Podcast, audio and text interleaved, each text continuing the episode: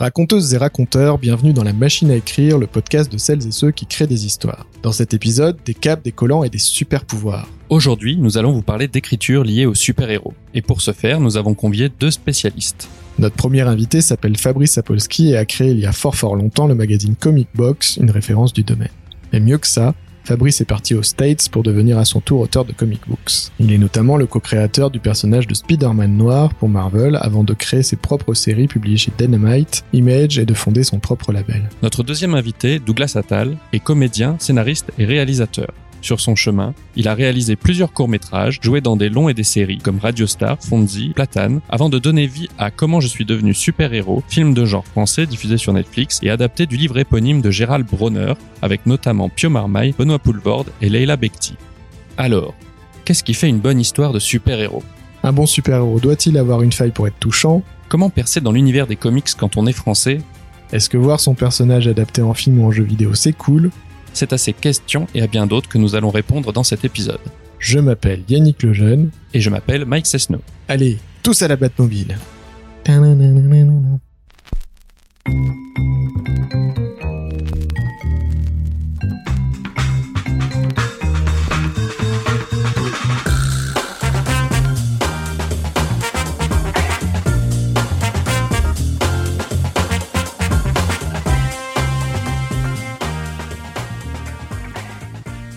Bonjour à tous. Alors, dans notre podcast, nous avons une question rituelle, c'est qu'est-ce qui fait une bonne histoire? Et on commence par Douglas. C'est une vaste question, mais euh, une bonne histoire pour moi, c'est avant tout euh, des, des personnages auxquels on peut s'identifier, attachants, qu'ils soient euh, humains, euh, super-héros, euh, extraterrestres, euh, voilà, des gens euh, en qui on peut se reconnaître. Et, et une bonne histoire, pour moi, c'est aussi euh, quelque chose qui raconte quelque chose sur la, la condition humaine et le, le monde dans lequel on vit, quelque chose d'intéressant. Fabrice. Alors, c'est un sujet compliqué. C'est un sujet très compliqué parce que euh, il n'y a pas de bonnes histoires. Et je le dis sérieusement, il n'y a pas de bonnes histoires. Il y a de bonnes manières de raconter des histoires. Et c'est un vieux débat que qui est aussi vieux que que les histoires euh, elles-mêmes, qui est est-ce que tu privilégies le plot ou est-ce que donc l'histoire elle-même ou est-ce que tu privilégies les personnages? Et comme disait Douglas, les personnages, c'est ce qui rend le récit attachant. Et, et quand on parle de bande dessinée, par exemple, l'exécution est plus importante. Je pense que pour le cinéma, c'est pareil. L'exécution est plus importante que le sujet. Et donc, à partir du moment où on a une excellente exécution et qu'on a des personnages attachants, moi, je crois que l'émotion, c'est ce qui fait revenir les gens. C'est ce qui, c'est ce qui leur permet de rester. Et généralement, quand on lit un comic book ou n'importe quel type de, de, de forme de- d'entertainment, on est dans ce, ce- cette chose de qu'est-ce que j'ai ressenti à la fin du récit. Je ferme l'album. Si j'ai pleuré, ri, détesté, ça génère en moi une émotion et c'est cette émotion-là qui va faire que les auteurs ont réussi leur coup. Si on s'attache au domaine du super-héros, qu'est-ce qui pour vous est vecteur de cette émotion dans les histoires de super-héros? Qu'est-ce qui fait qu'on on aime un super-héros? Qu'est-ce qui fait qu'on aime une histoire de super-héros? Alors en 2021, rien. Parce qu'il n'y a pas de bons super-héros, faut dire la vérité. Euh, Il n'y a pas de bonnes histoires de super-héros. Enfin, s'il y en a, mais bon, je, je, je grossis le trait pour être un peu polémique. Euh, mais à la base, c'est vrai qu'il y a un avant et un après euh, 1962. C'est-à-dire que quand Stan Lee et, et sa clique redémarrent Marvel Comics et donc créent des super-héros de proximité, ça change la donne, ça change tout. Et donc, du coup, effectivement, c'est c'est c'est ce qu'on disait il y a un instant, c'est-à-dire l'émotion, la, la, l'épaisseur des personnages, c'est plus des types qui se battent. Et malheureusement, euh, aujourd'hui, il y a une, ça fait vieux con ce que je vais dire, hein, mais euh, il y, a, il y a une dichotomie entre des comics qui sont principalement centrés sur ça, qui sont des comics indépendants, et des euh, et des comics de corporations, Marvel, DC, qui sont des machines à, à perpétuer des, des marques. C'est beaucoup moins intéressant. Alors, il y a toujours beaucoup de lecteurs parce que euh, il y a cette espèce de, de réflexe pavlovien de on, y revient chaque mois, mais la réalité c'est que l'innovation, elle est plutôt dans la main des auteurs et elle est plutôt dans la main des au- d'auteurs intelligents qui qui savent euh, euh, jouer avec les codes et se réinventer en permanence. Tu es d'accord avec ça Ouais, ouais, je vais aller dans le sens de Fabrice. C'est vrai que euh, ce qui fait une bonne histoire de super-héros, c'est c'est comme ce qu'on disait avant sur euh, qu'est-ce qui fait une bonne histoire. C'est euh, les, les personnages, euh, l'émotion, euh, euh, et pas forcément. Moi, c'est pas forcément ce qui m'intéresse le plus, les, les, les bastons. euh, même si dans les comics, dans les histoires de super-héros, euh, une baston, il faut que ce soit bien bien raconté, etc. Mais mais euh, moi, ce que j'aime, c'est quand euh, il y a il y a des réflexions sur euh, sur l'identité, des quêtes d'identité. Euh, moi, moi, l'une de, l'un de mes comics préférés, c'est euh, Daredevil, Born Again, euh, Renaissance. Et voilà, j'aime bien quand il y a une, une quête d'identité vraiment approfondie, euh, de- comme j'y reviens, vraiment des choses qui sont racontées euh, plus largement que du pur super-héros, mais sur la condition humaine en général, quoi. Et, et je pense que voilà, c'est c'est ça qui fait une bonne histoire de super-héros. Et c'est marrant parce que il y a une espèce de, je vais pas dire de divorce, mais il y a une espèce, une espèce de dichotomie parce que il y a le, le, le réflexe naturel corporation qui dit bon bah on va on doit produire chaque mois des nouvelles histoires et donc forcément ben on préfère une histoire médiocre mais qui sort à l'heure que euh, une histoire fantastique qui sera en retard mais ce dont les gens se souviennent c'est des histoires qui ont cette ce punch d'émotion de comment dire des histoires qui interpellent et, et qui, qui traitent de sujets de société profonds. Euh, les gens se rappellent de la mort de Captain Marvel qui parlait du cancer, on n'en avait jamais parlé avant. Les gens se rappellent, il y a eu des épisodes sur la drogue dans les années 70 de Green Lantern, Green Arrow et de Spider-Man. Les gens s'en rappellent, les gens se rappellent de, de ces choses-là. Les gens se rappellent que quand Len Vane et Chris Claremont et John Byrne réinventent les X-Men, c'est principalement parce que c'est des personnages différents, internationaux, avec une personnalité, au lieu d'être un, un bloc où ils avaient tous le même costume, où ils étaient tous pareils. À partir du moment où c'est des histoires humaines, comme disait Douglas, personnelles, qui s'invitent chez les gens, on atteint l'objectif. Et malheureusement, garder ce niveau d'excellence tous les mois, c'est difficile. C'est même impossible. Et c'est, même s'ils le voulaient, ce serait vraiment euh, très compliqué. Mais heureusement, il y a des pépites qui sortent et, euh, et dont les gens se souviennent. je vais pas avoir l'air d'être euh, un autre vieux con autour de la table, mais quand tu parles des X-Men, à l'époque où ça sort, ça parle de la diversité, ça parle du racisme, avec le racisme anti-mutant, le legacy virus qu'il y a dans les X-Men, c'est une maladie qui touche les mutants, comme en fait euh, le sida commençait à toucher les gays à l'époque, on parlait de la société, mais tout était basé sur les personnages, et à l'époque on voyait par exemple les personnages qui jouaient au basket entre eux, et les lecteurs, euh, les lecteurs adoraient ça.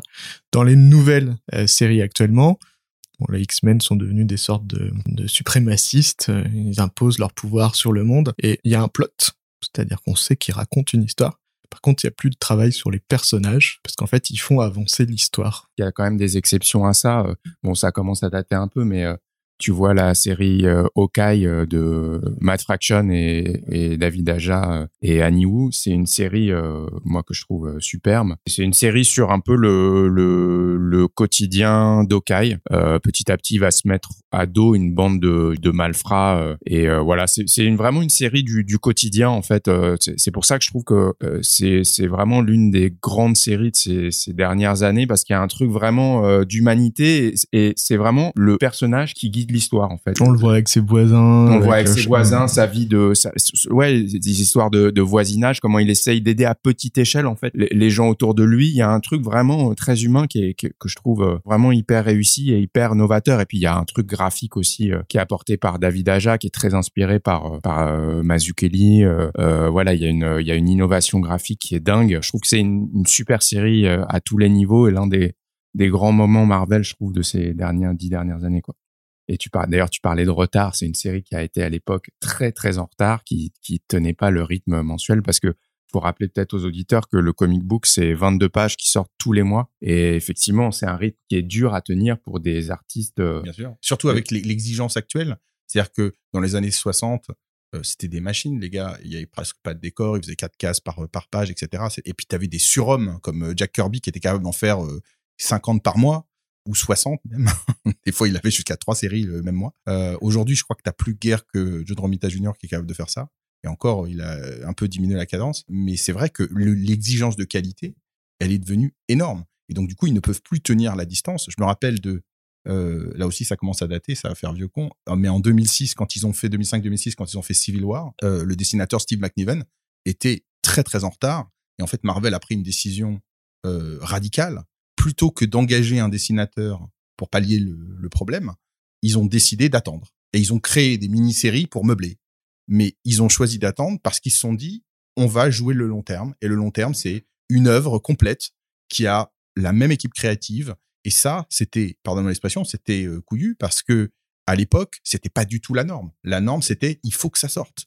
Parce que si ça sort pas, ça veut dire plus de cash. S'il y a plus de cash, ça marche plus. Euh, alors après, maintenant, ils ont une autre stratégie, c'est-à-dire que maintenant, ils mettent 15 dessinateurs dans le même dans le même numéro, ça les dérange plus et ils maintiennent le, le planning. Mais euh, mais encore une fois, l'avantage et l'inconvénient de la bande dessinée américaine, c'est que tu ne peux pas la juger avec un décalage horaire. C'est-à-dire que tu as euh, les, les comics d'aujourd'hui, tu ne peux les juger qu'avec le avec l'environnement d'aujourd'hui. C'est-à-dire que tu disais tout à l'heure, euh, les X-Men, ils parlaient de choses comme ça. Aujourd'hui, la réponse de Marvel, elle est différente. Par exemple, ils se disent, ben, on va parler de représentation, et quand on parle de représentation, eh ben, on va sortir 50 Captain America, un par État, et euh, ça va faire la blague, et tout le monde se sentira concerné. Moi, je trouve personnellement que c'est une grave erreur, parce que ça dilue le personnage, et ça lui, euh, ça lui enlève une grosse partie de son intérêt. Ça dilue le propos, et ça devient une espèce de labyrinthe pour essayer de comprendre qui est quoi et qui fait quoi. L'interrogation sur qu'est-ce qu'un personnage est plus importante même que qu'est-ce qu'une histoire aujourd'hui. Parce que ta question sur qu'est-ce qui fait une bonne histoire de super-héros, etc., c'est quelque chose qui est évidemment très classique, mais aujourd'hui, le, débat s'est déplacé sur le personnage, puisque le personnage devient central. Euh, maintenant, ils font des Batman partout. Euh, quand Morrison avait fait euh, dans les années 2008-2010 une série qui s'appelait Batman Inc., où c'est exactement ce principe-là. C'est-à-dire que Batman disait, bah, c'est bien Batman, mais on va en mettre partout dans le monde, comme ça on est sûr que la justice sera préservée comme je veux. Donc c'était la, c'était la Pax Batmania. Et c'est exactement ce qui est en train de se passer avec beaucoup de personnages, mais au nom de la représentativité. Et je pense que c'est pas forcément la bonne approche. Bah, il y a des réussites quand même à ce niveau euh, quand tu vois le personnage de Miles Morales et ce qu'ils ont fait dans le film d'animation Spider-Verse. Alors, le personnage de Miles Morales, il a été amené dans une série qui s'appelait Ultimate Spider-Man et il a été amené au bout de plusieurs épisodes. C'était donc complètement intégré à l'histoire. Ah oui, bien sûr. Et c'était pas genre, bon, alors on va sortir 50 Captain America ou on va sortir 25 Green Lantern ou on va sortir euh, tous ces personnages-là euh, de notre chapeau en se disant, ça fera plaisir à tout le monde. C'était pas de la démagogie. Ah et ça correspondait à un besoin précis qui était de montrer que Spider-Man n'était pas l'apanage de l'homme blanc. Dans une civilisation américaine très multiple, multiple et, et métissée, était hyper important. Donc, on peut pas les mettre sur le même plan, tu vois. Je vais rebondir sur euh, l'idée d'avoir des personnages dans tous les pays, même si moi non plus j'étais pas très fan de la Batcore. On va parler de super-héros français.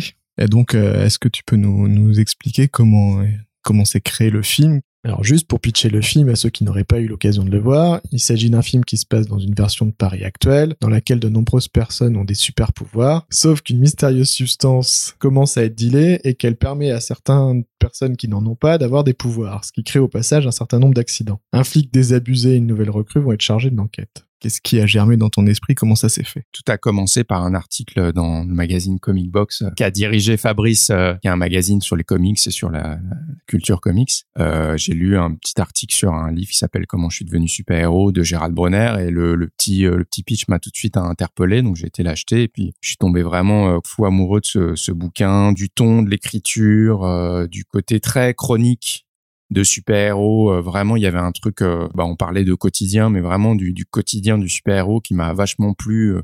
Vraiment, il y avait certains chapitres où on perdait complètement l'intrigue de vue et on était vraiment dans le quotidien de ce super-héros qui allait voir son psy, qui pensait à son passé avec sa femme et ses enfants. Enfin voilà, il y, avait un, y a un truc qui m'a beaucoup plu dans le dans le ton et donc je me suis mis en tête un peu un peu inconsciemment de, de l'adapter euh, d'adapter chez nous. Et quand tu fais ça, est-ce que tu te dis pas mais mon dieu, un film de super-héros en France, ça n'arrivera jamais? J'ai commencé à bosser sur ce projet, j'étais très jeune, je pense qu'il y avait vraiment une part d'inconscience, j'ai pas vu ce que ça représentait tout de suite, je l'ai vu petit à petit avec les années, que ça a mis beaucoup de temps à se monter, et puis moi aussi j'étais jeune à vraiment à mûrir ce, ce que, ce que j'avais envie de faire, euh, ça, ça, a pris du temps, donc, euh, donc ouais, il y avait une part d'inconscience, et puis en fait, euh, euh, aussi, moi, je suis un fan de super-héros depuis toujours, et donc euh, je me voyais pas faire vraiment euh, autre chose en premier film. En fait, euh, c'est vraiment, ça faisait vraiment partie de moi, et, et même quand, quand parfois j'étais un peu découragé, on avait l'impression qu'on n'allait pas y arriver. je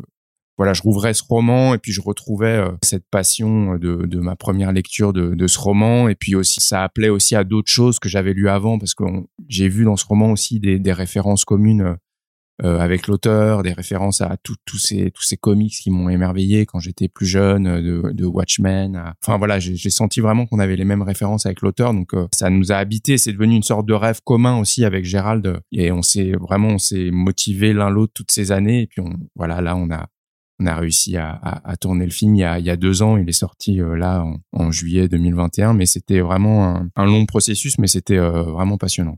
Donc tu dis que hum, ça faisait depuis très longtemps que tu mûrissais cette idée. Ouais. Toi, tu as commencé plutôt comme comédien, non? On t'avait vu dans Radio Star. Alors pas vraiment en fait. Euh, j'ai j'ai fait j'ai fait des courts métrages d'abord. J'ai fait des making of en parallèle et le, le la petite expérience de comédien, c'était une sorte d'accident euh, très heureux, mais euh, voilà parce que Romain Lévy, le réalisateur de Radio Star, je l'ai croisé. Euh, je crois que physiquement, je correspondais un peu à ce qu'il avait en tête pour ce perso. Donc j'ai été euh, passer des essais un peu comme ça, toujours inconsciemment. On est toujours dans, dans, un, dans des trucs un peu inconscients et ça s'est fait comme, vraiment comme ça, quoi. Donc donc voilà, c'est une sorte de petit petite route parallèle qui s'est qui s'est créée. Mais j'avais déjà à l'époque de Radio Star, je commençais déjà à bosser sur comment je suis devenu super héros et d'autres projets. Du coup, t'observais le tournage, le réal. Ouais, ouais, absolument, absolument. Ouais, j'ai appris plein de choses en travaillant avec Romain et et les quelques autres réals qui m'ont qui m'ont dirigé. Et puis les making of aussi, l'expérience de de faire des making of, ça m'a vachement appris. Euh, euh j'ai vachement appris. J'ai fait le making of de de, de, de Police de Maïwen notamment euh, dans son travail avec les acteurs. J'ai pas mal aussi euh, bossé avec Eric Judor sur la série Platane. Enfin voilà, j'ai appris plein de trucs avec tous ces réalisateurs avec qui j'ai bossé. Et, et je, je, je, pense aussi que ça m'a apporté que si j'avais fait comment je suis devenu super héros plus tôt finalement, je pense que ça aurait été moins moins mûr et moins moins réussi à mon sens euh, si j'avais réussi à le faire tout de suite euh, dès, dès, que j'ai commencé à bosser sur le projet. Quand tu as écrit le film d'après euh, le livre, est-ce que tu as modifié des choses en fonction du casting? Est-ce que tu savais à l'avance qui allait jouer qui euh, Non, je me suis pas trop, je me suis pas trop mis d'acteur en tête. Même si j'avais sur le personnage de Monte Carlo qui est joué dans le film par Benoît Poulvord, c'était quand même une idée dans un coin de ma tête, mais sans trop y croire en fait, en me disant Benoît Poulvord ce serait l'acteur parfait pour ça, mais je, je l'aurais jamais, c'est mon premier film. Il, il, et puis il va pas, je, je, je, suis pas sûr que ça le fasse marrer de, faire ça, etc. Et puis euh, et puis en fait ça s'est fait. Donc comme quoi vraiment faut rien s'interdire des fois que on revient à l'inconscience, mais parfois c'est un bon truc aussi. Euh. Moi je voudrais savoir si euh, du fait que ton film n'est pas adapté d'un comic book, mais on reprend une partie des codes, est-ce que tu penses que ça aurait été plus facile ou, euh, à, contrario, moins facile s'il y avait eu un comic book du bouquin de Gérald avant d'attaquer l'adaptation? Disons que, en fait, le truc, c'est que nous, on s'est tellement petit à petit éloigné du, bouquin euh, de Gérald que je sais pas si ça aurait changé grand chose. En fait, le, fait le gros, enjeu et aussi ce qui a pris beaucoup de temps, c'est euh, de, faire de ce film un, film vraiment fondamentalement français. Moi, j'avais envie de ça. Je, je, français, je suis né à Paris.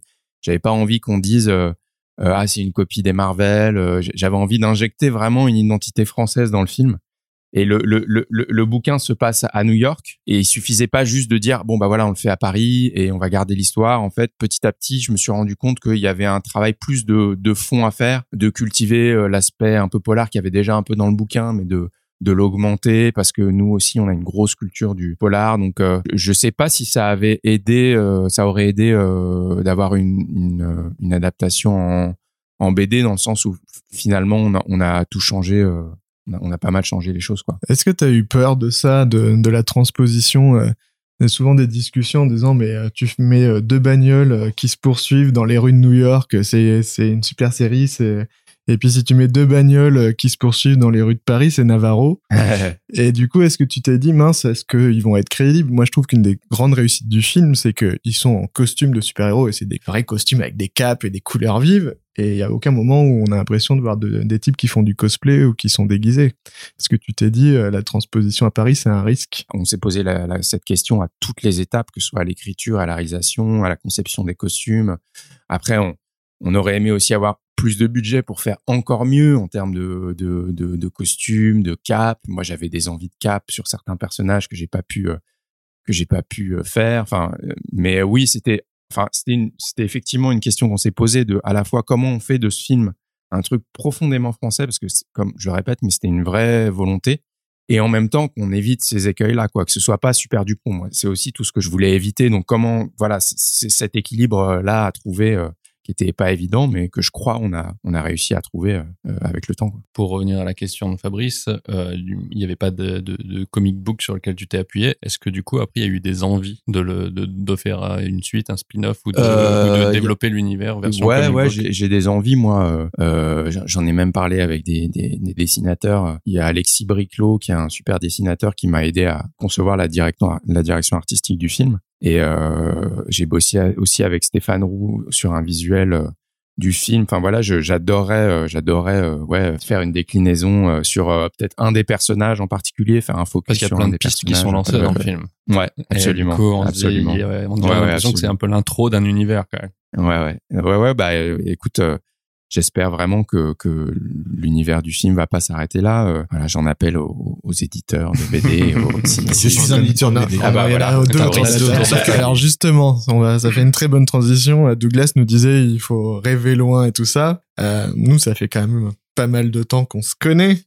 Et on s'est connus, tu étais donc euh, à la tête de Comic Box. Et puis un jour, je vais schématiser, mais T'as tout lâché, direction les États-Unis pour devenir auteur puis éditeur ou euh, J'ai toujours l'habitude de dire et je pense qu'il faut avoir de l'humilité surtout quand on fait ce genre de travail, il y a des heureux accidents. Et c'était un heureux accident que d'avoir il y a toute une chaîne, si tu veux, je te refais le, le film. En 2005, je suis à San Diego au Comic-Con pour Comic Box et à cette époque-là, il y a un, un, personnage très connu dans notre milieu qui s'appelle Richard Starkins, qui est qui a inventé le le lettrage moderne euh, par euh, informatique. Richard avait l'habitude de faire des, des petits déjeuners le samedi matin à San Diego, euh, des petits déjeuners de, de, de, networking. Il te disait, tu viens samedi, tu sais pas qui, avec qui tu vas être, mais il te place parce qu'il sait que la personne qui va être à côté de toi va devenir quelqu'un important dans ta vie. En 2005, il me place à côté de David Hein. On s'entend tout de suite très très bien, etc. Et bon, David est francophile, euh, sa femme est française, euh, voilà, et il parle un français impeccable, sauf avec moi. Et donc, euh, on reste en contact quand je reviens, etc. Et fin 2006, je suis à Londres, où j'avais rendez-vous avec un éditeur qui s'appelle Titan, qui est une énorme maison d'édition en Angleterre, et c'était pas du tout pour faire des comics, c'était pour faire des magazines. Parce que la boîte que que j'avais à l'époque, qui s'appelait Full FX, était une était une, boîte de prestation de services, et donc on faisait des magazines. Euh, on a fait pendant des années des magazines. Il n'y avait pas que Comic on en fait beaucoup de magazines pour enfants, etc. Et donc euh, le matin même où j'ai rendez-vous chez Titan, je petit déjeune avec David et j'ai cette idée de Spider-Man noir qui me vient comme ça. Ça part d'une question. C'est et si, what if, c'est très populaire maintenant, mais voilà, il faut se rappeler qu'en 2006, il n'y avait, avait, pas de what if. C'était une, série que les gens avaient oublié. Il n'y avait pas de what. Marvel ne faisait pas d'univers alternatif. Il n'y avait rien de tout ça. Il n'y avait pas de Spider-Verse. Il n'y avait rien. Euh, et donc, l'idée qui m'est venue, c'est et si Peter Parker avait été élevé dans une autre époque? Quel genre de héros aurait-il été?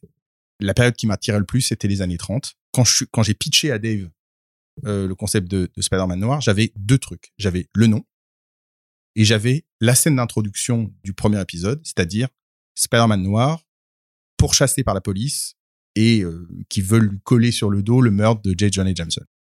Attends, juste pour expliquer, Spider-Man noir, il faut savoir que dans l'univers américain noir, c'est plutôt le polar euh, à l'ancienne. Exactement. Voilà. Ouais. Et ça n'est pas Miles Morales. Ce n'est pas Miles Morales qui est un héros qui est noir, noir mais ça n'a rien à non, voir. voilà, ça n'a rien à voir. Donc c'est Peter une Parker. version polar de. de c'est une version exactement de, de, inspirée du film noir. Euh... C'est inspiré effectivement de, de, de, de, des romans noirs à la base, euh, Spillane, euh, Dashiell Hammett, etc. Donc c'est des choses qui moi m'ont toujours passionné en tant que lecteur depuis que j'ai euh, 15 ans. Et donc Dave me dit tout de suite, ça ne marchera jamais.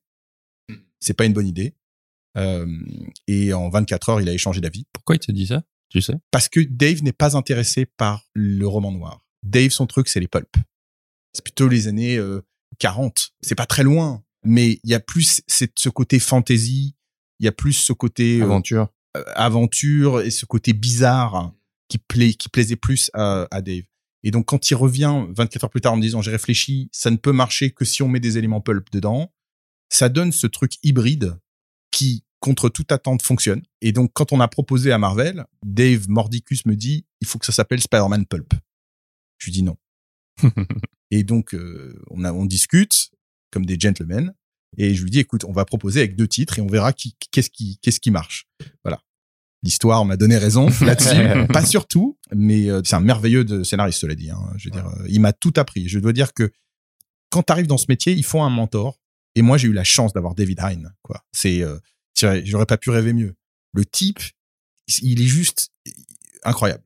Et, et donc voilà, Joe Quesada, qui était l'éditeur en chef de Marvel à l'époque, euh, a adoré le concept et euh, deux ans plus tard le premier numéro sort et voilà le reste c'est de l'histoire. Mais ça te fait quoi de te dire ah, ça fait des années que j'écris sur les, les comics Je vais te dire ce que alors je vais te dire ce que ça me fait aujourd'hui. C'est-à-dire que et, et précisément parce que je fais beaucoup de conventions aux États-Unis donc je tourne énormément etc.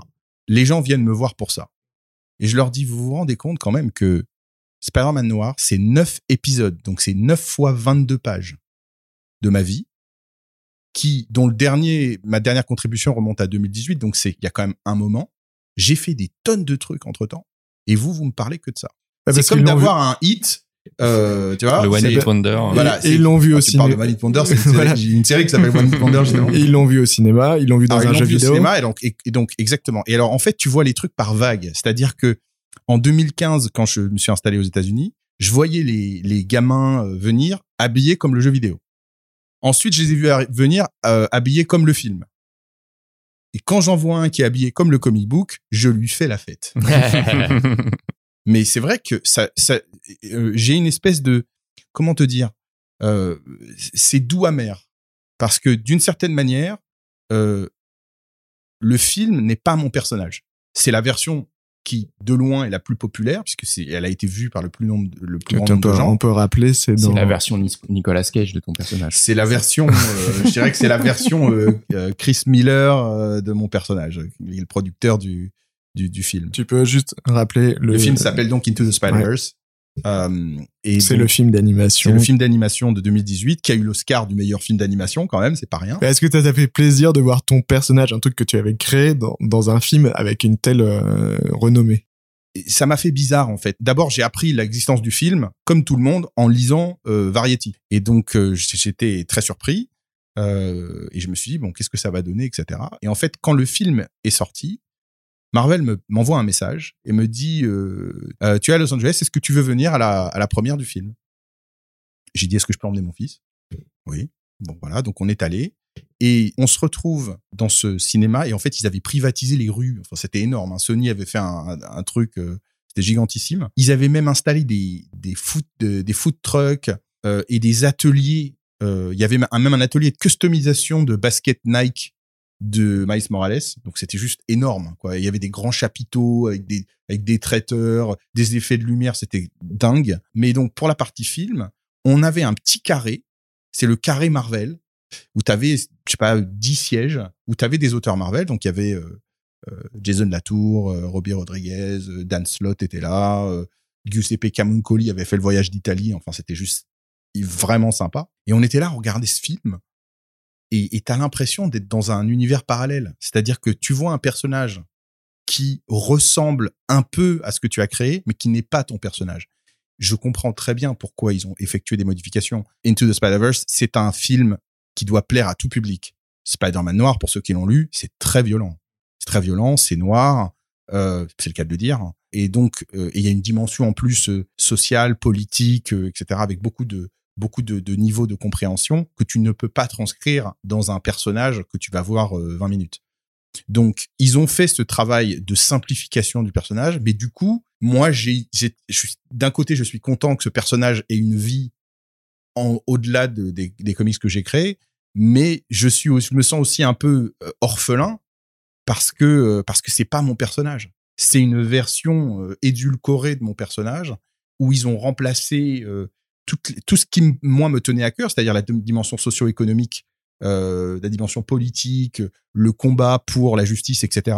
que Spider-Man a dans, dans mes deux mini-séries et les deux spéciaux qu'on a fait avec Dave. Et tout ça a été remplacé par euh, un type qui a le, le crochet droit facile et qui euh, se passionne pour un Rubik's cube.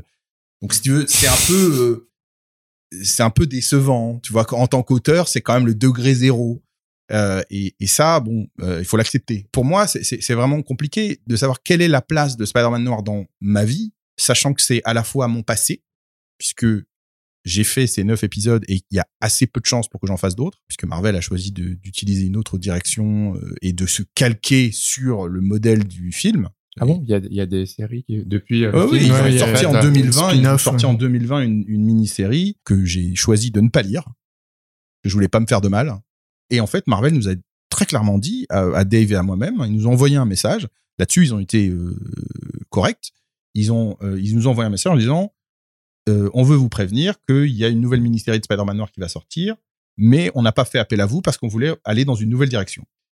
Voilà de toute façon, ils vous auraient donné le cahier des charges de ce que eux attendaient, ça vous aurait pas. Non, alors c'est-à-dire que c'est pas comme ça. Moi, je, je leur ai juste répondu. C'est quand même dommage que vous nous ayez pas laissé la chance de pitcher quelque chose de différent. Oui, de vous donner au moins l'opportunité de, nous présenter quelque chose. exactement. En, en, en, nous disant voilà, on voudrait quelque chose qui soit plus près du film et on aurait fait quelque chose qui était un peu plus euh, un peu plus accessible. Ouais. Maintenant, il est indéniable parce qu'ils ont vendu beaucoup de euh, trade paperback de Spider-Man noir après la sortie du film que c'est un personnage qui reste très populaire et les gens me disent toujours euh, ah, c'est bon, c'est mon deuxième personnage préféré après euh, Miles Morales. Euh, non, après Peter Parker ah généralement, mais où c'est où c'est Peter Parker ou c'est Miles Morales, mais c'est genre mon deuxième personnage préféré, etc.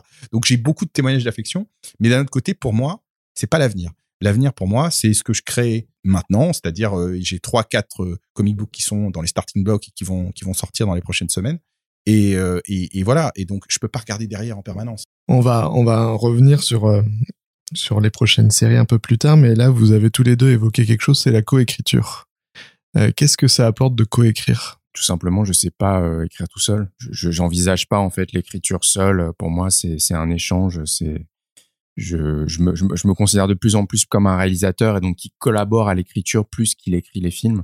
Le, le, le, le, film Comment je suis devenu super-héros sur Netflix, tu l'as coécrit avec qui? Avec Mélisa Godet et Charlotte Sanson. D'accord. Qui sont deux super autrices euh, qui ont apporté plein d'idées euh, au film et qui ont notamment euh, cultivé le fait d'avoir des personnages féminins forts et importants et qui avec de la profondeur dans le film, qui ont apporté des couches à ces personnages-là que moi tout seul, je pense, j'aurais pas pu du tout apporter. Moi, de mon côté, vraiment, j'envisage pas les choses autrement que l'écriture comme un comme un échange, comme un un dialogue. Euh, moi, j'ai aussi un truc, c'est que j'ai vraiment euh, au moment de l'écriture des, certitudes sur rien. Donc, c'est aussi le travail avec euh, des, collaborateurs, ça m'aide aussi à me canaliser, à me à me conforter dans certaines idées que j'ai ou à me faire me dire ah mais ça peut-être c'est pas forcément le meilleur truc. Peut-être qu'on peut trouver mieux. Enfin voilà. Pour moi c'est c'est la seule chose possible en fait la, la, collaboration.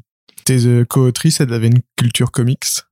Euh, une des deux, ouais, euh, un petit peu, euh, enfin une culture super-héros plus qu'une culture comics, mais aussi, enfin j'ai trouvé ça aussi super de bosser avec des gens qui venaient un peu frais de cet univers-là et qui et qui du coup, ouais, avaient un regard un peu naïf, pas forcément dans le mauvais sens du terme, mais un, un regard un peu naïf et en me disant ça c'est un peu point, c'est un peu pointu, machin, t'es sûr euh, c'est pas un peu euh, un truc un peu de ouais de d'aficionado et de gens qui connaissent euh, il faut pas faire un truc euh, un peu plus large. Enfin voilà c'était je, crois je crois vachement à ça dans les adaptations aussi de comics d'avoir des gens qui viennent par exemple bon Sam Raimi c'est un mec qui a été biberonné aux comics mais un mec comme Brian Singer par exemple il, il fait la rencontre des X-Men au moment où il envisage de l'adapter et euh, je trouve que c'est ça aussi qui fait la réussite de ces films, c'est-à-dire que, comme tu disais, euh, finalement, c'est, les, les, personnages qui, qui créent dans les films, c'est, c'est presque des nouveaux personnages.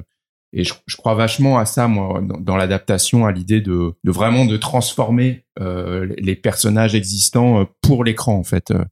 Euh, et ça, elles m'ont, elles m'ont vachement aidé là-dessus. Quoi. Et Mélisa, elle a écrit un roman qui s'appelle Les Augustins. Ouais. Et euh, je trouve que, bon, d'abord, tu parlais de personnage féminin fort, un personnage principal féminin qui est une journaliste euh, sous couverture dans ce roman, mais surtout elle a un excellent sens du dialogue. Ouais. Bah Est-ce que, euh, comment vous faites pour savoir si un dialogue sonne juste? Euh, bah pour le coup, franchement, les dialogues du film, je, je lui dois beaucoup. C'est vraiment principalement son travail à elle. Moi, c'est pas mon truc de ouf. Les, enfin, les dialogues, euh, je lui dois vraiment euh, 80% des, des, des dialogues du film. Mais après, effectivement, on les teste, on les lit ensemble, on les, on les, on les, on les mûrit, on les, je la, je la teste aussi. Je lui dis, t'es sûr Là, il y a, y a pas mieux à trouver? Est-ce que, enfin voilà, c'est, c'est, c'est, du tâtonnement aussi. C'est de la réécriture. On a réécrit, réécrit beaucoup de fois euh, euh, aussi parce que moi, je suis quelqu'un qui doute beaucoup, donc euh, je faisais part de ces doutes et elle faisait en sorte de les prendre en, en, en compte des fois ou parfois de me dire. euh, Peut-être que là on a on, on- est arrivé au bout d'un truc euh, sur ça. Enfin voilà, c'est. Mais ouais, les dialogues du film, c'est principalement son travail à elle. Quand t'as un casting aussi XXL que celui que t'as dans le tien, parce qu'entre Pio Marmaille, Benoît Poulvord, Léla Becti, et quelle part eux ils ont eu d'apport sur les dialogues, ils sont restés très fidèles à ce que vous aviez écrit, parce que ça, ça se sent que l'écriture est très cadrée, quoi. Ou est-ce qu'ils ont apporté leur propre touche? Ils ont tous apporté beaucoup leur propre touche. Je leur ai laissé euh, pas mal de liberté sur sur le film. euh, euh, C'est-à-dire qu'il y a il y a énormément de choses évidemment qu'on a écrit avec Mélisa euh, qui sont qui sont restées, mais euh, je je l'ai j'ai essayé de pas trop les contraindre parce que je me suis rendu compte aussi que euh, de leur laisser une part de liberté, ça ça ça enfin ça, ça leur plaisait quoi. Pio il aime bien apporter sa petite touche, il y a des petits des petits jeux de mots, des petites expressions qu'il a apportées. euh, il y a une une petite vanne à la fin que moi j'adore que qu'il a apporté lui euh, et je me suis rendu compte aussi que j'aimais bien bosser avec euh, avec la nature des acteurs quoi de faire euh, rejaillir un peu aussi une partie de ce qui sont eux et donc euh, donc ouais le résultat final du film c'est un truc un peu hybride entre euh, ce que sont mes acteurs et ce qu'on a écrit Et toi, Fabrice, la coécriture? Alors moi, je vais dire d'abord un truc euh, qui est très important par rapport à ce qu'a dit Douglas, c'est que l'auteur a deux amis secrets qui sont le doute et le temps. Et les deux sont liés. Le doute t'aide à toujours remettre en, question ce que tu écris et surtout t'aide à progresser. Parce que tu n'as jamais eu, avoir des certitudes quand tu es un auteur, c'est la pire des choses. Parce que la certitude te, te rend arrogant et te fait avoir des, te fait faire des choix qui sont souvent euh, pas adaptés ou stupides. La coécriture, c'est une bénédiction pour moi. C'est-à-dire que c'est quelque chose que j'adore et je en ce moment, j'écris seul. J'écris seul, mais pas par choix. J'écris seul parce que la distance faisant euh, et surtout, je suis devenu, c'est très paradoxal ce que je vais dire, mais quand j'avais 20 ans, j'étais hyper patient. Et plus je vieillis, j'ai 51 ans et je suis devenu hyper impatient parce que tu sens le sol se dérober sous tes pieds et tu te dis combien de belles années j'ai devant moi. Il faut que j'en mette un paquet. Et donc, euh, j'écris comme un dératé. Euh, j'écris, je dessine, enfin, je fais plein de choses, mais j'écris comme un dératé, trois séries en même temps, quatre même. euh, Là, j'en ai une qui va démarrer euh, parce que il faut que ça sorte tant que je peux. Même si j'adore l'écriture collaborative, c'est parce que c'est très enrichissant. Ça permet d'avoir un autre esprit, ça permet de tuer les fausses bonnes idées, ça permet de, d'aller dans des directions qui sont complètement euh, inconnues parce que tu ne sais pas comment l'autre va euh, apprécier ce que tu fais. Mais alors, j'ai remplacé ça par en fait un dialogue avec l'éditeur. Et comme je suis aussi éditeur, euh, c'est parfait parce que non mais je ne médite pas moi-même. C'est-à-dire que quand j'édite les autres, je suis cette petite voix. Ouais. Mais quand je je suis l'auteur, je ne suis pas mon propre éditeur. J'ai un éditeur ou une éditrice qui va questionner mes choix. Et c'est hyper important d'avoir quelqu'un qui questionne tes choix en tant qu'auteur parce que tu es toujours tenté d'aller dans une direction et puis de la changer. L'éditeur permet de te cadrer. Il y a une expression euh, en anglais, euh, c'est unsung heroes. C'est-à-dire les personnes euh, qui sont derrière le rideau, qu'on voit jamais, qu'on n'entend jamais, mais qui ont un rôle hyper important et les éditeurs sont cette personne. Un éditeur ou une éditrice, c'est quelqu'un qui va permettre au récit de se développer dans les meilleures conditions, va permettre de cadrer l'auteur qui va toujours avoir la, tentation de changer ses plans et surtout qui va permettre que tout se déroule dans de bonnes conditions et que tout le monde se parle parce que la nature collaborative de la bande dessinée fait qu'il n'y a pas une personne, il y a six personnes qui sont euh, en jeu. Parfois un peu moins en BD européenne, mais ça, a tendance à se à s'internationaliser et donc il y a de plus en plus de personnes qui sont impliquées dans la création d'un album. Mais surtout, quand tu es un auteur indépendant, tu comprends une chose, c'est que euh, je sais pas si pour les films c'est la même chose, mais en BD, une BD n'est jamais terminée. Elle n'est jamais terminée. C'est-à-dire que tu vas avoir la tentation de la revisiter à chaque fois. Ah, J'ai c'est c'est pareil je- C'est pareil. voilà. Ouais. j'ai ce truc en ce moment puisque je ressors là en octobre euh, une série que j'ai que j'ai faite en 2016 qui s'appelle Intertwined. Euh, j'ai Tu changé. peux, tu peux pitcher? Alors Intertwined, c'est une série qui est née de ma frustration sur Spider-Man noir. C'est-à-dire que j'avais 200 000 idées et euh, Marvel avait pas du tout envie de, de, de, de produire une série permanente, ongoing. Et donc j'ai créé mon propre personnage qui s'appelle donc l'esprit de la Terre, le Spirit of the Earth. Euh, et en fait, la question, je disais tout à l'heure, la question initiale de Spider-Man c'était et si Peter Parker avait été élevé dans un dans un dans une époque différente? Et là, la question initiale, c'était et, si un personnage comme Peter Parker avait été un immigrant? Euh, on est arrivé avec ce concept, donc, j'ai créé le, le pitch, et ensuite j'ai rencontré un, un, un, auteur euh, français qui s'appelle Frédéric Famchwang, avec qui j'ai collaboré et qui est devenu partie intégrante de, du process créatif. C'est-à-dire que euh, il me répondait par des dessins, il me répondait par des par des scènes. Ça a permis d'enrichir le récit de beaucoup de choses auxquelles j'aurais jamais pensé moi-même. Euh, il faut pas négliger non plus que même si avoir un co-scénariste c'est important, quand tu travailles en BD, le dessinateur est aussi un auteur. Avoir cette espèce de hiérarchie stupide qui consiste à dire, alors il y a le scénariste et c'est très vertical, il y a le scénariste, le dessinateur, l'encreur, le coloriste, le lettreur. Euh, D'ailleurs, à chaque fois qu'on a imprimé un épisode de, de Intertwined,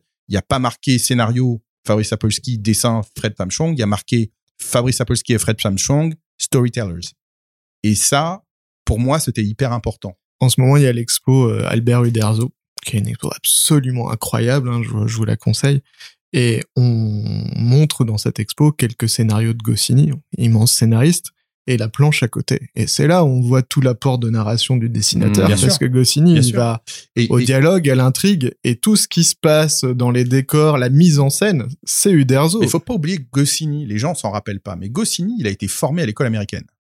C'est-à-dire que c'était pas encore la Marvel méthode parce qu'il y avait pas de nom, mais il faisait un plot et puis il revenait faire les dialogues quand les pages étaient faites. Donc c'était la méthode Marvel appliquée à Astérix et appliquée à ces autres trucs parce qu'il en faisait tellement que à un moment c'était exactement comme ça que ça se passait. C'était industriel euh, dans la tête de Goscinny. Puis il dirigeait des publications. Enfin il- voilà. Donc du coup je comprends très bien.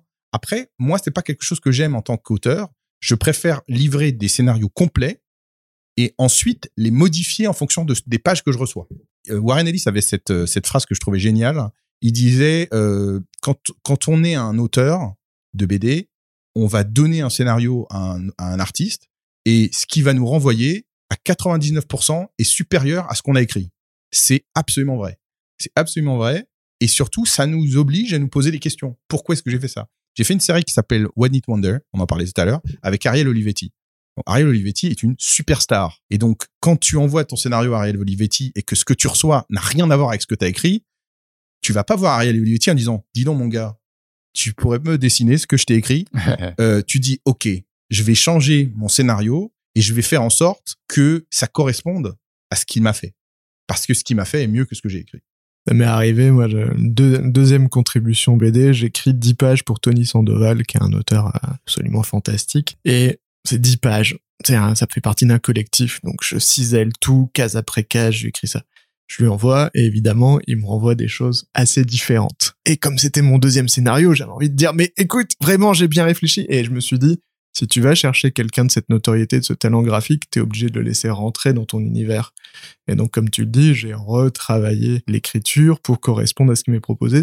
Ça doit être un échange. Et si tu vas chercher quelqu'un qui a ce métier, laisse-le t'influencer. moi, je crois vachement à ça, même dans le domaine de la réalisation. En fait, euh, l'idée que c'est pas un truc vertical, que le réalisateur est, au-dessus de tout. Et, moi, je crois vachement à l'idée de, vraiment de susciter euh, l'envie de, de- de- des collaborateurs, que toutes les personnes à à leur échelle puissent apporter une pierre à l'édifice, euh, proposer des choses. Finalement, le, réalisateur, c'est un peu le chef d'orchestre, mais, tout le monde peut apporter un peu euh, son talent et son expertise. Enfin, moi, je, par exemple, la, la déco, les costumes, j'y connais rien. Donc, euh, j'ai essayé de, ouais, de cultiver vraiment ça aussi parce que je crois vachement en ça, en l'idée que euh, les collaborateurs s'autorisent à te remettre aussi en question. Alors ça, c'est un truc que j'ai appris, par exemple, euh, récemment. C'est-à-dire que de- depuis deux ans, je fais moi-même les designs des personnages. C'est-à-dire que quand j'écris quelque chose, il me vient plus simplement parce que j'ai développppé cette euh, corde en plus qui est une corde artistique. Je ne fais plus simplement les. Ouais, attends, les- je voudrais quand même qu'on précise.